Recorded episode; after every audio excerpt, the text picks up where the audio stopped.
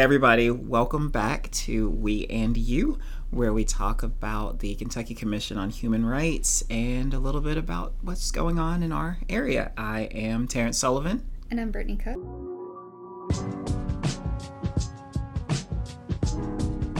We're broadcasting from beautiful downtown Louisville here in the historic Heyburn building.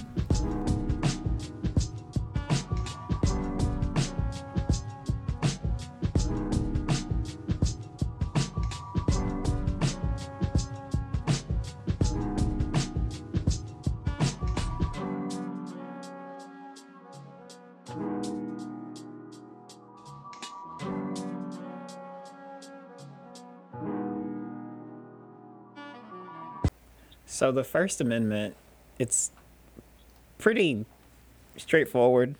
Um, just to start our conversation, do you care if I read read it word for word of what it actually says, and then we can jump in on what it means or what we think it means, or really how it relates to us?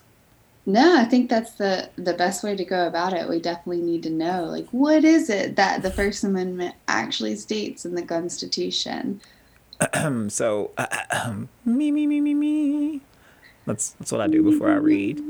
Thank you, thank you. I appreciate you doing vocal exercises with me. So, the First Amendment says, should I do a voice or just read it? Let's do a voice. What do you got? What do you got? Congress shall make no law respecting an establishment of religion or prohibiting the free exercise thereof or abridging Let's the do freedom of speech. let's do a different voice. okay. Do do a Southern belle. Congress shall make no law respecting an establishment of religion or prohibiting the free exercise thereof or abridging the freedom of speech or of the press or the right of the people to peaceably to assemble and to petition the government for redress of grievances. So that is the the entirety of the First Amendment, which I think one of the the bigger things that people don't talk about uh, is the brevity of the size of these amendments because in your head it feels like this should be longer at least to me what about you Yeah, I would say the briefness of it makes it more obscure and is why we keep having so many debates about what it is representing and what it is not. No yeah i i think you're i think you're exactly right because the so talking about free speech for example it just says or abridging the freedom of speech um i.e., what we got? I can't even think of like just a standardized example of that because it's so vague. So, yeah, the whole kit and caboodle is that the phrase? Yeah. Um, I mean, it's it's longer because you start talking about there shall be no law respecting an establishment of religion um, or prohibiting the free exercise of religion, and then that abridging the freedom of speech or of the press. So there are a lot of there are a lot of clauses in here um, that people pick from when talking about the First Amendment because you have some people who strictly think of the First Amendment as freedom of religion, but then you also have the people who then talk about freedom of speech or freedom or freedom of the press or peaceably to assemble. And so I, I think there's also the last part and to petition the government for a redress of grievances. That that part uh, very rarely gets talked about, um, but the overall it's a very short and and looking at the Bill of Rights, and that's why there's so much conversation about like the the Second Amendment or the Fourth Amendment or whatever. Um, is they were written in a way that's short enough and direct enough that you are supposed to understand the intent, but depending on your views on Anything?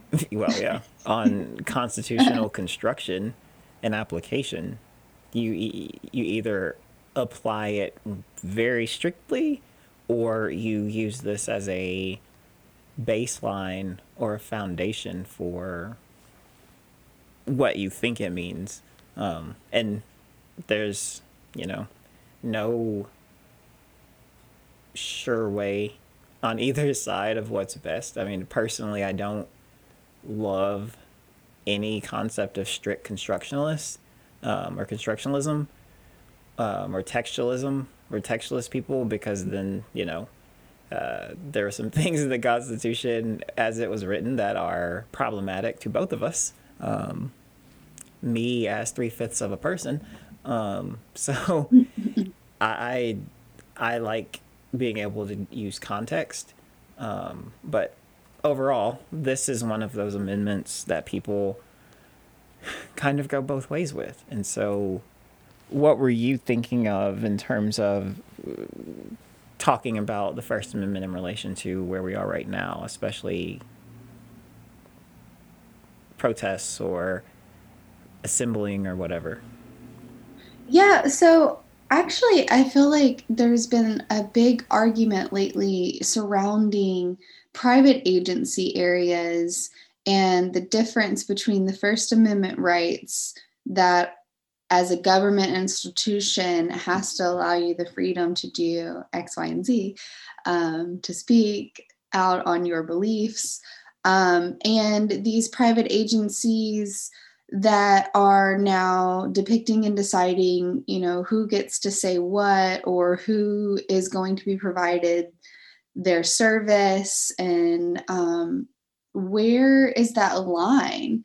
Um, there's a lot of different examples of that right now. We have, you know, Facebook apparently hush hushing different people across both sides of different hush arguments. What? Did you say hush hushing? Yeah, hush hushing. They're hush hushing them. okay. Or, you know, like flagging their profiles and just not letting them post things. Okay, just making sure. um, and then you have cases like uh, Chelsey Nelson here in Kentucky, who um, has been granted the ability to state that uh, she will not produce product as a photographer for um, people who are not in heteronormative, well, not even heteronormative, heterosexual um, relationships. And so I'm just trying to to wrap my brain around um, where does that stand with us as an agency and supporting the First Amendment right, but also like where where are those lines um, in the bill itself or the amendment itself? So the bill works. It's a bill of rights. Um, right, right. But I'm just uh, more specifically the one. so the first one. I think, it, and this is a larger conversation, but I think looking at the actual the first one, two, three, four, five words of the First Amendment really answers that question, at least for me. Um, it says Congress shall make no law. uh, right. And so that's where a lot of the misconception of the First Amendment takes place is private regulation of speech. Um, and in in relation to your comments on hush hushing people, um, and our, our friends at the ACLU, um, at least I know nationally, may feel a little different. But in looking at the First Amendment saying Congress shall make no law, it mm-hmm. literally means there can't be a law made restricting the freedom of speech. However, um, private companies or entities or whatever are free to do whatever they want. That's why they have I mean, when you got your your phone or when you sign up for Apple stuff and you get that long list of service agreements, you're agreeing to whatever their rules are. And that's mm-hmm. the same thing with joining a private company to utilize their services like Facebook or Twitter or whatever. They have their own rules and policies that you have to follow as part of being able to utilize that service.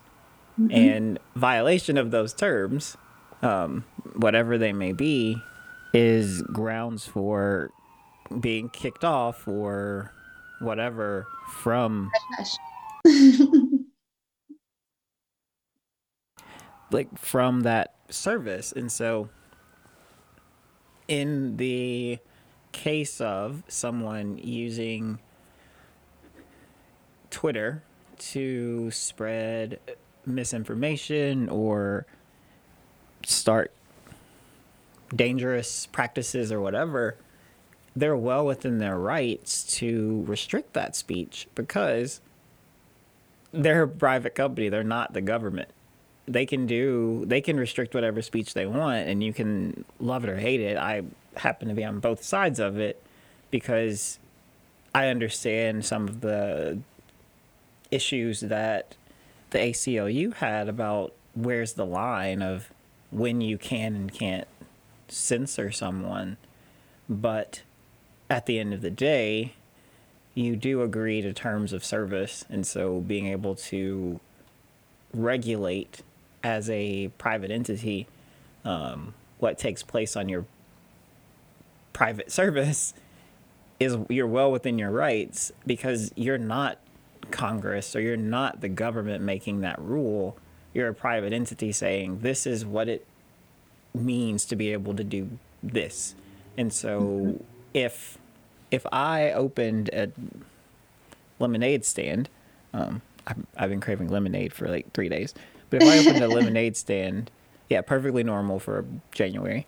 That could, that's what I can get myself for my birthday this weekend. Um, but if I open a lemonade stand and I say, I, you can come buy lemonade here as long as you don't pour things in it, because then that ruins it for other people, um, and it could be dangerous for other people.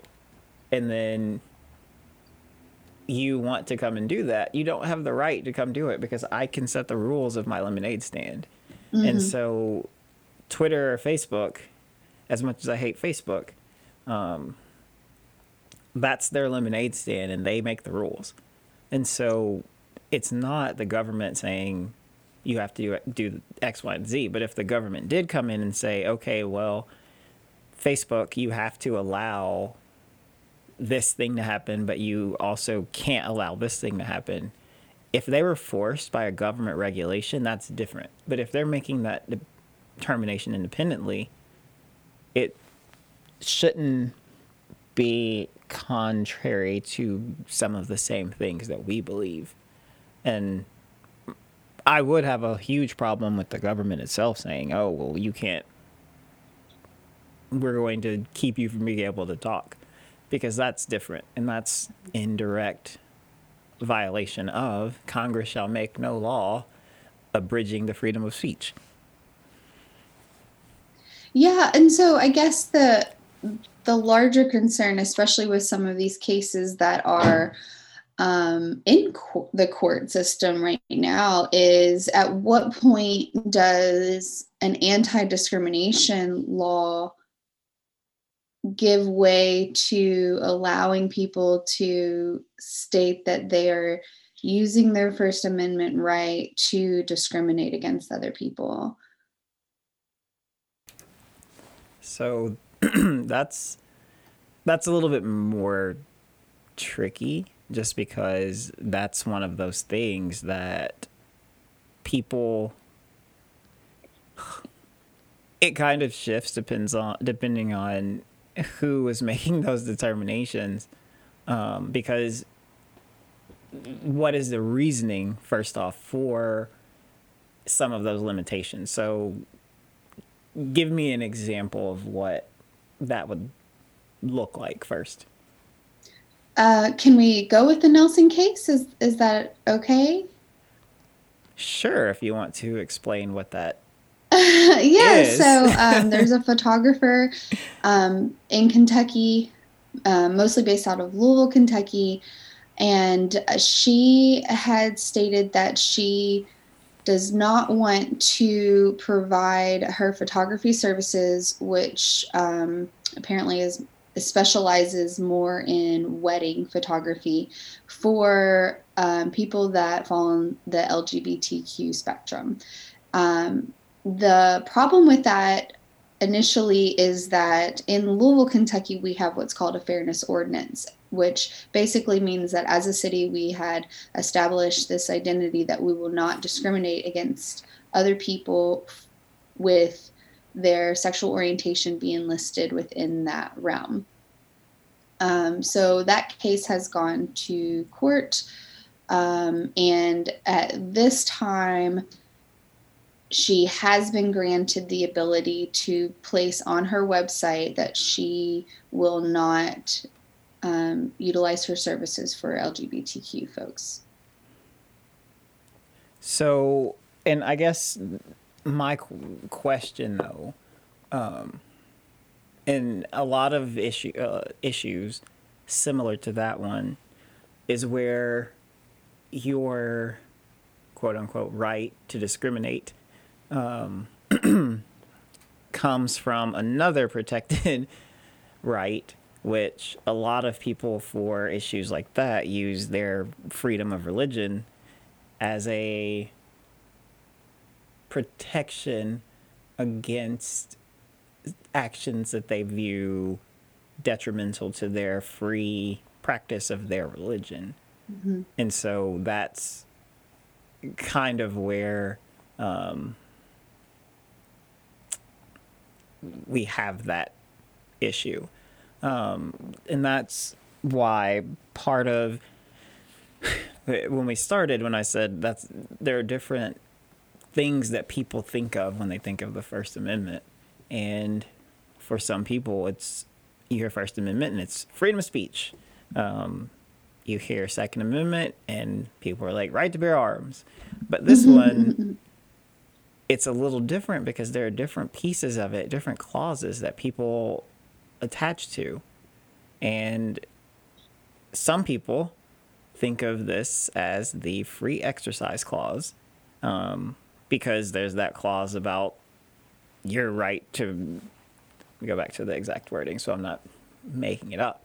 Um, yeah, no law respecting an establishment of religion, but also no law prohibiting the free exercise thereof. And some people view this as the way to practice their religion however they feel is valid.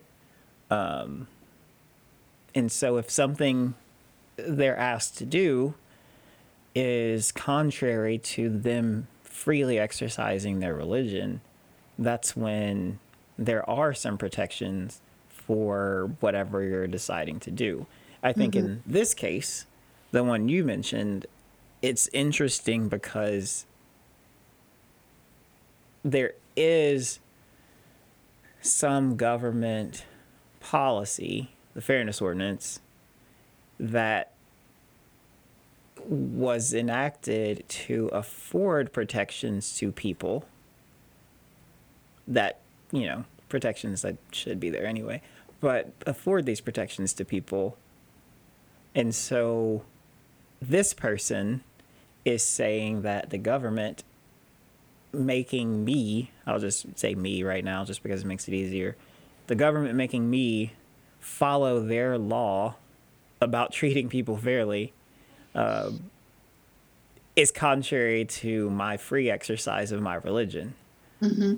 And so it's it's an interesting concept because it is a it's like a a reverse First Amendment uh, because it's basically saying you not not the not the government making a law that's stopping me from doing something because a lot of the cases when you look at uh, some of the religious cases um, that had First Amendment implications that went to the Supreme Court, they talk about the practice of religion and mm-hmm. different types of things that people wanted to do or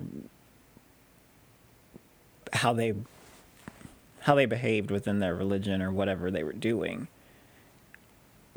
And this is a little different because it's not a law saying people can't do X, Y, and Z. It's saying you can't discriminate based on this attribute and being able to, and then asking for protection to do that. And so it's it's an interesting concept that I mean it's been tested, but there are also different the hardest part about these types of things is every case is different and has its own mm-hmm. nuance to where you can't look and say, oh, well, you know, looking at uh,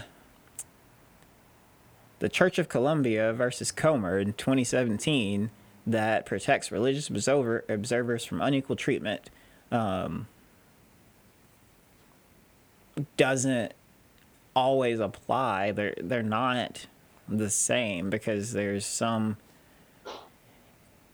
you can get an, idea of precedent, but you also have to recognize that they're not being applied the same way because each thing is different. And this is this is a unique case or situation that I'm interested in seeing where it goes um, in the next step which given our current construction of the courts I have an idea but it's also and this is where the nerd part comes out. Um, it's always interesting to me to read opinions mm-hmm. and see the justification that is created for decisions because it's fascinating to me to listen or to read how people explain how their minds work because the law and interpretation of the law is fascinating to me because the two of us can look at the you know, First Amendment and read completely different things into it on how it should be applied. And that can be maddening for people that require like a hard line, but for me, it's fascinating. Yeah, I'm definitely with you there. I mean, because especially with this case, the whole concept of religion in a general sense is you know people spend wednesdays or sundays at a christian church right? Like as an example.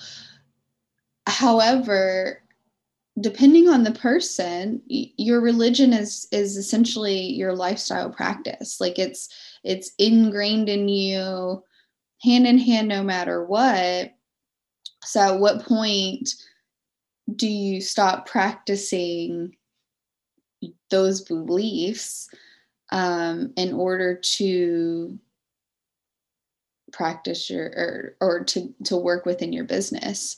Um, and so one of the statements that nelson had made was that during a lot of weddings or i guess most that they had ph- photographed at that point um, people are are provided a ceremonial service and that as a photographer, she participates in the service, um, which just from my own experiences was not something I've seen before. Um, I've mostly seen photographers work during the service and take photographs during the service, but she says she participates in the service. So if she was to do so with um, a non heterosexual couple, that that would be against her religion. Um, which also opens up the ability to discriminate against people of other religions as well, um, if that's the case, because we don't have only Christian people here in in this city um, at all. And so there are a lot of different um, religious ceremonies that could be present for a wedding. So you just said two things. Um, one, you said something that if you're ever in a law school classroom that happens and sometimes it's maddening because some people make that point for their reasoning on why they should be able to do bad things. Um, but you basically said it's a slippery slope because of if we go down this road then that could open up the possibility that people can discriminate against people who are different religions because it's like, oh, I'm going to take part in this wedding, and this is a Muslim thing or a, Hin- a Hindu practice, and I can't participate in this.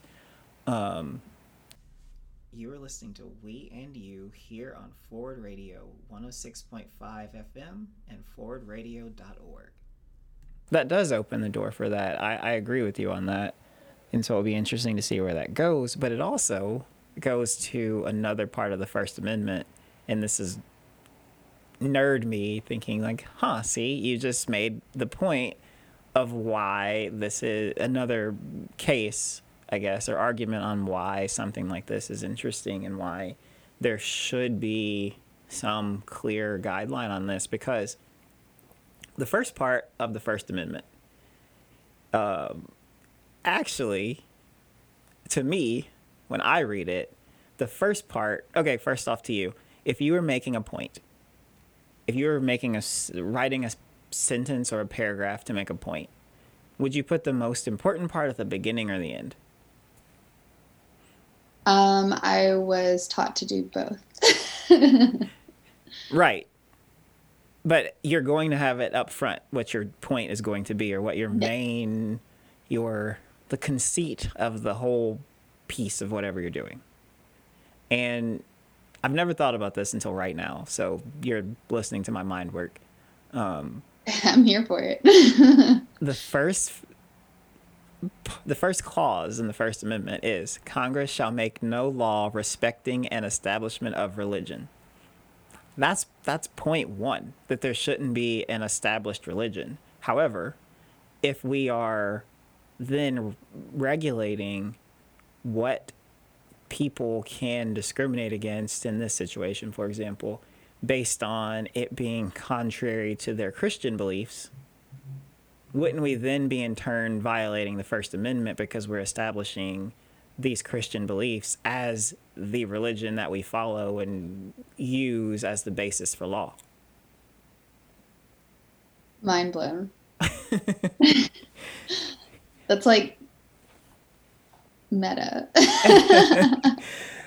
I, I just never thought of it that way, but just hearing about this this case as you said it, um, if we were to go down that slippery slope and say, okay, photographer or whatever, you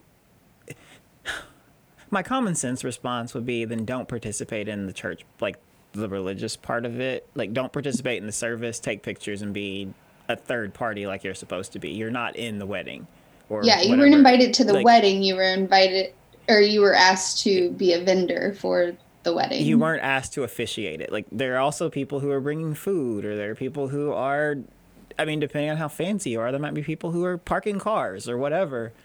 They're, they're not. I don't think there's going to be a valet that says, you know, I, you know, I can't park the cars for these people. Um, and so but going back to this, just reading it, it seems like, and again, when you're making a point, especially with all these clauses, the Congress shall make no law respecting an establishment of religion comes before the period, or not the period, the comma. So there are commas and semicolons in here, but you start with the main piece of it, mm-hmm. which is what comes before the comma and we're talking about no law respecting an establishment of religion. Yes, and then or or prohibiting the free exercise thereof.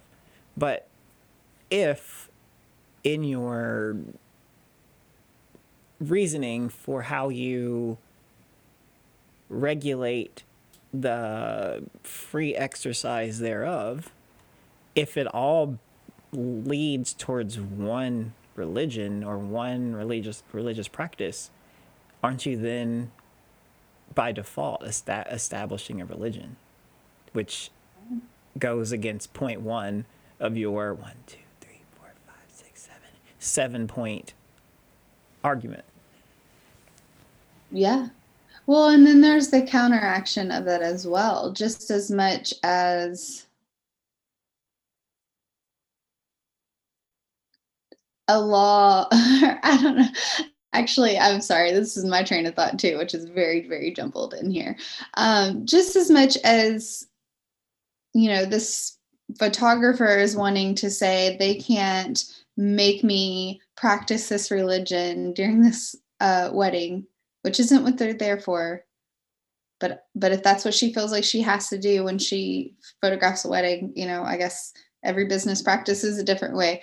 Um i don't know is wouldn't there also be a counter argument within like the first amendment that states well i can also bring a lawsuit against her for not photographing my wedding because she's saying it's based on religion but it's it's not?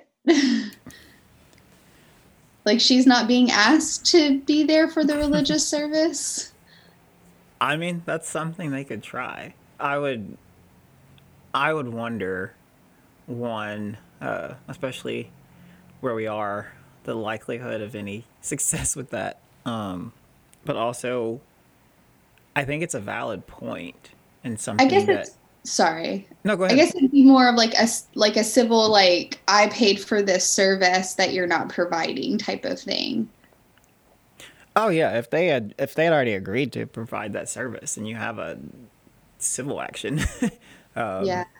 for performance of a contract, but that's you know different question of you know uh, yeah, there's a different question to have there, but at the same point at the same time if you were suing about all of this, if you're just putting your wedding or whatever on hold, then until it got resolved, then that's also an issue because the only thing if you haven't paid or anything yet and you were just wanting to do this thing, they couldn't keep the money and not do it, but also if you're going to hold up your own thing, like if you don't, what are your remedies that you could get from that? Um, because generally you would either get your money back or you'd have specific performance, which would mean they'd have to do whatever they had agreed to. But then, if that were the case, then you're waiting until the court system says they have to do it. And then, even then, if I had a photographer that was forced to be there by law, I wouldn't really want to pay for that because the pictures would probably be terrible. It's like, oh, we just paid $5,000 and all we got were pictures of feet. Like, so going back to our first part of the conversation is where some of this loops back where it's like well how do we regulate this because these business owners like the photographer that is a private entity entity that can set their terms of service. So that's where this is all cyclical and complicated to discuss because if you're setting your terms of service and you're allowed to set your terms of service willy nilly because you are a private entity, that does complicate matters if your terms of service ask for you to be discriminatory. So, or if your terms of service are asking you to be of a certain religion yeah. I mean, I or even a certain belief within a religion I mean, I think that if you go that route, there's a lot you can. There are a lot of things that are interesting in that situation because then you can you can make it fit whatever. Um, this is why constitutional law is my favorite. we just went down a rabbit hole No, but that's- like i can't even That's how it works, though. there's so much more that my brain is trying to construct but it, it just keeps collapsing in the middle of it Yeah, it's it's hard because the practice of one in reading the actual amendment, the practice of one, depending on the situation, could then mean that you're in violation of the other. It's like Mhm. I'm trying to think of a real life example of the issue that you face with these types of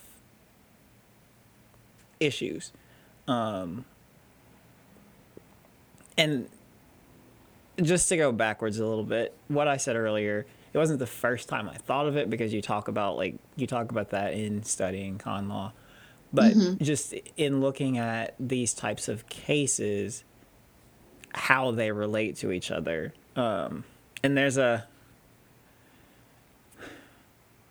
there have been tests put together um, for how you discern where these things come in contrast with one another, um, and if doing one is creating an establishment of the other. But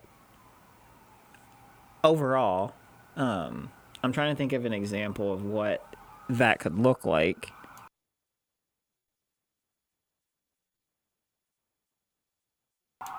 And I can't think it's it's like if you had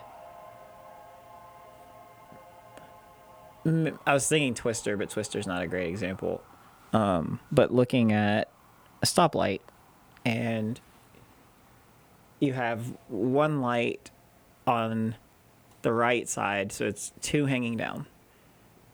And one on the right says green, the one on the left is red. Oh.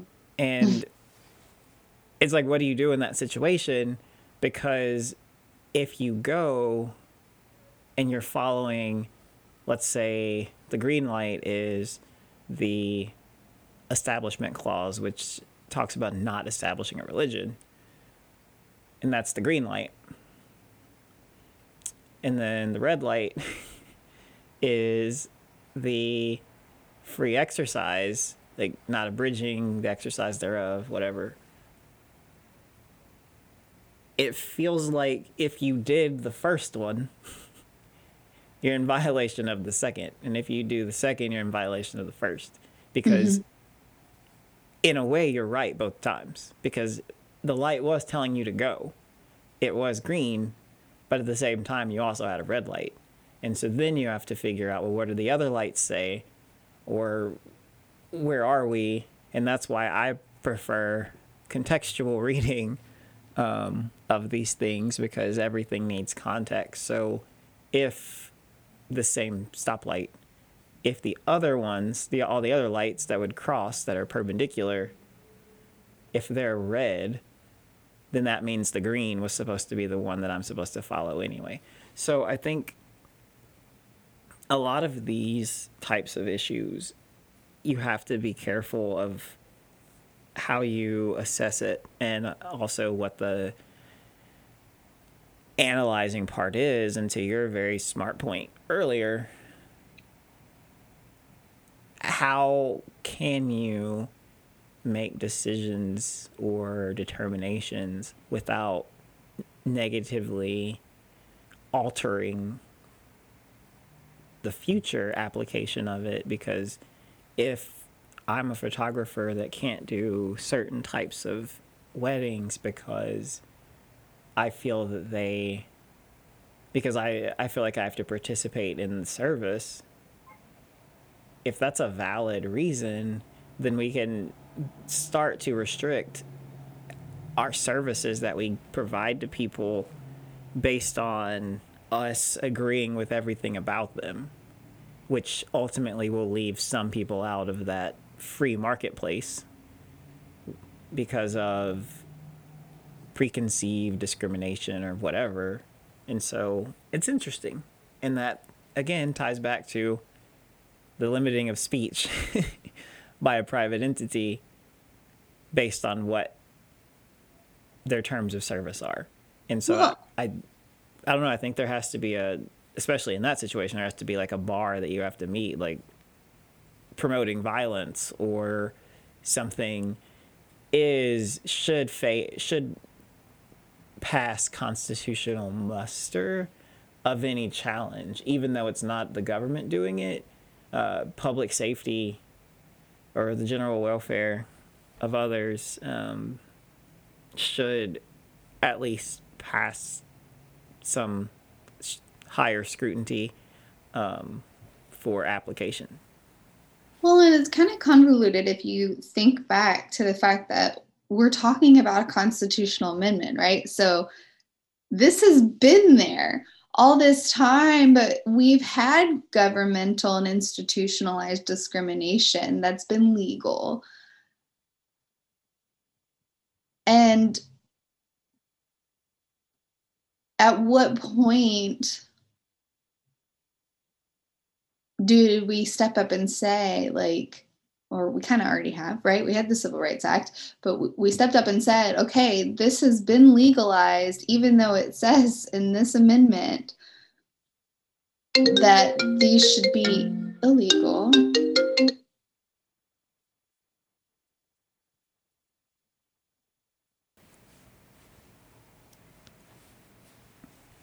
So we already stepped up and said with the Civil Rights Act that it was illegal to have this legalized segregation and discrimination.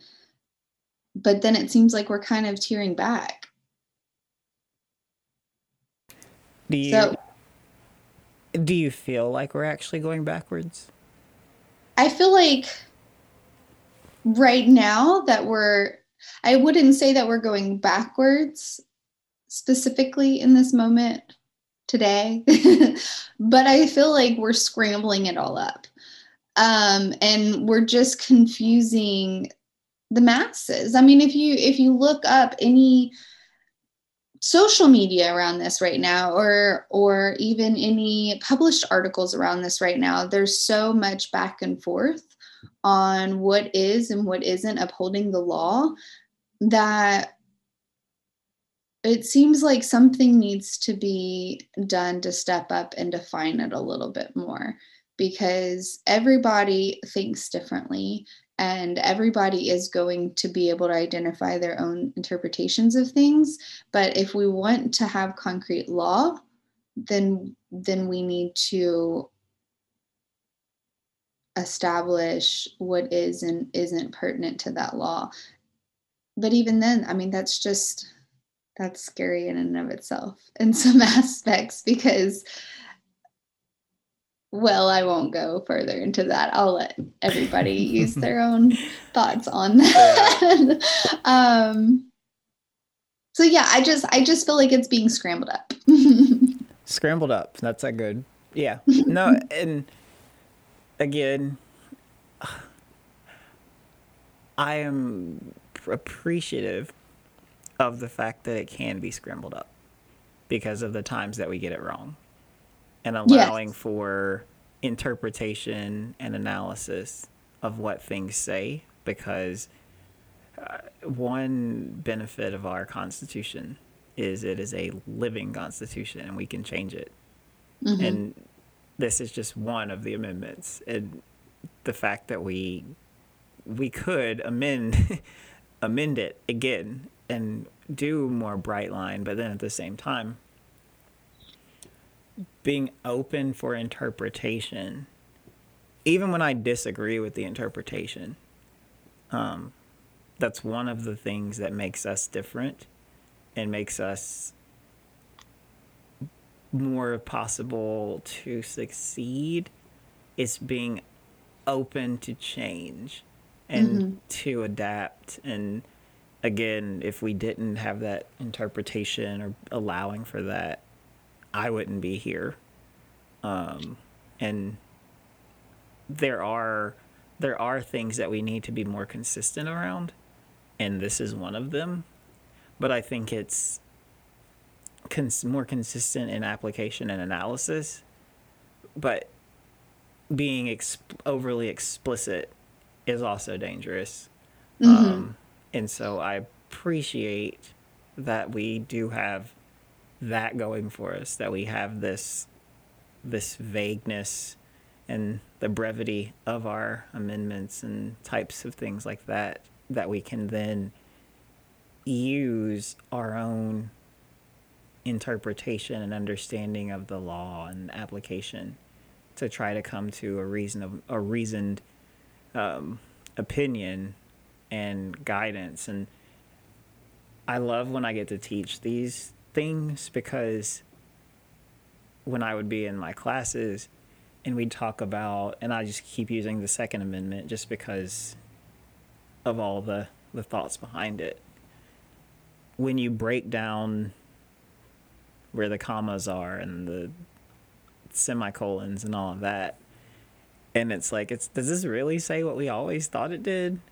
but the fact that there's an opportunity to dissect that, to try to get it right, I think is is special. But it also allows for people, nerdy people like me, who appreciate that and being able to think through it and try to understand where people were coming from. It also provides that safeguard if there were things that we had issue with. And so, like this case, for example, that you were talking about with the photographer, I guess we were talking about it. Um, let's say it goes through the federal courts and to the Supreme Court, and they side with the photographer and say, yeah, you can't be forced to ph- photograph these types types of events because of your religious practices. And we then get another case down the line because it's inevitable um, because that's how it works is for every hard line decision there's going to be something that's similar to it but dissimilar enough to where you can challenge that reasoning. Um, to your point i'm going to find a photographer or whatever who doesn't want to film or take pictures at the different religions services and then I'm going to make the same arguments on why it shouldn't be why they shouldn't be able to do that even though even to the same court that said they should because I'd be interested again in how you would balance that analysis and reasoning for the second clause versus my argument I'm going to present to you on the first clause and say good luck basically Yeah. So, and even as as you heard me tear back, um, as I was saying that, I think that things need to be more concrete. Like I kind of got that gut feeling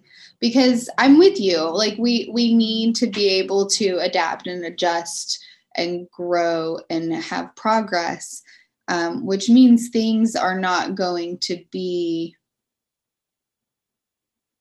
Hmm that concrete. I guess what I was trying to state is that I feel like as we are adapting and adjusting and growing, we can be more explicit and at least ex- like explaining what those laws entail. And that way, whenever we are trying to interpret them and adjust them, we have more of a basis of where we're coming from without it being a back and forth. Um, and and with that said, too, I am grateful that even though specific judges, no matter what their ranking in the court system is, have their ways of interpreting the laws, that's still an individual interpretation, no matter what. And so I, I like the idea that it has been stated more and more lately, and I and I hope that it is upheld that just because a court decision is made by a judge or a group of judges in one way or another, that doesn't mean that that becomes a law. Well, yeah, sort of. I mean, it it does become. It can law, become a standard without becoming a law. It can, yeah. Judges don't make laws; Well, just interpret the law. they interpret the law, but then they, in theory, make the law because they decide how the law is applied, which is another conversation for another day. Um, Well, and that's a conversation Yeah. for every case, right? um, and that's why this that's why the courts are so important is their opinions and the reasoning they use become the reason of why the law is applied the way it is until there's a new law to combat that and that's kind of what we see um, across the board in myriad issues, not just religion, but just thinking of voter suppression. And if a court were to say, oh, well, these types of activities were illegal because of this type of application, well, the downside of legal opinions and all of that is it also can give you a playbook of how to get around it. Because if you get all of this analysis of why something is or isn't legal, you then know what to avoid in doing that later on. And so it's a double edged sword, sort of, because it's helpful in understanding the reasoning of why something is or why something is applied the way it is. But it's also hard in the sense that since everything is ever evolving and the court system does have the ability to set the tone for how we approach things that then also can create this nebulous world for alterations to the law to fit. But what we're seeing over and over again, and I think that's what I'm trying to express. Um, but I guess I'm I apologize. I'm not doing it in a very um, profound way. um, I'm not I'm not expressing myself to where I would like to be right now. Um, is that yes, they they can set a standard for how laws are um, set in motion, and that can very very easily trickle down. But what we're seeing right now is a consistent back to back of the same types of cases every few years with different outcomes each time. And that's what I was stating in terms of, you know, whatever the outcome may be in one moment can be a different outcome in another moment and and that there's not concrete consistency and um so from what i've experienced so far it doesn't seem to be very long term impact of laws or on laws. Yeah. We got to work on that part. um, but no, I think I think this is a good conversation and something we can definitely get back to at some other point just because since we're out of time now, but I think it could be really fun to we could find other areas where this is prevalent and there are is some contrarian or directly diametrically opposed parts of clauses in the Constitution, especially as they relate to the rights of people to be their authentic selves. And I think that could be a good uh, series of conversations. Mm-hmm. Or even rights of civilians. You brought up voter suppression. I'd love to talk about that some more. Yeah. anyway, um, I guess that is all for us today. Uh, but we will have more fun and some interviews for next week. Looking forward to it.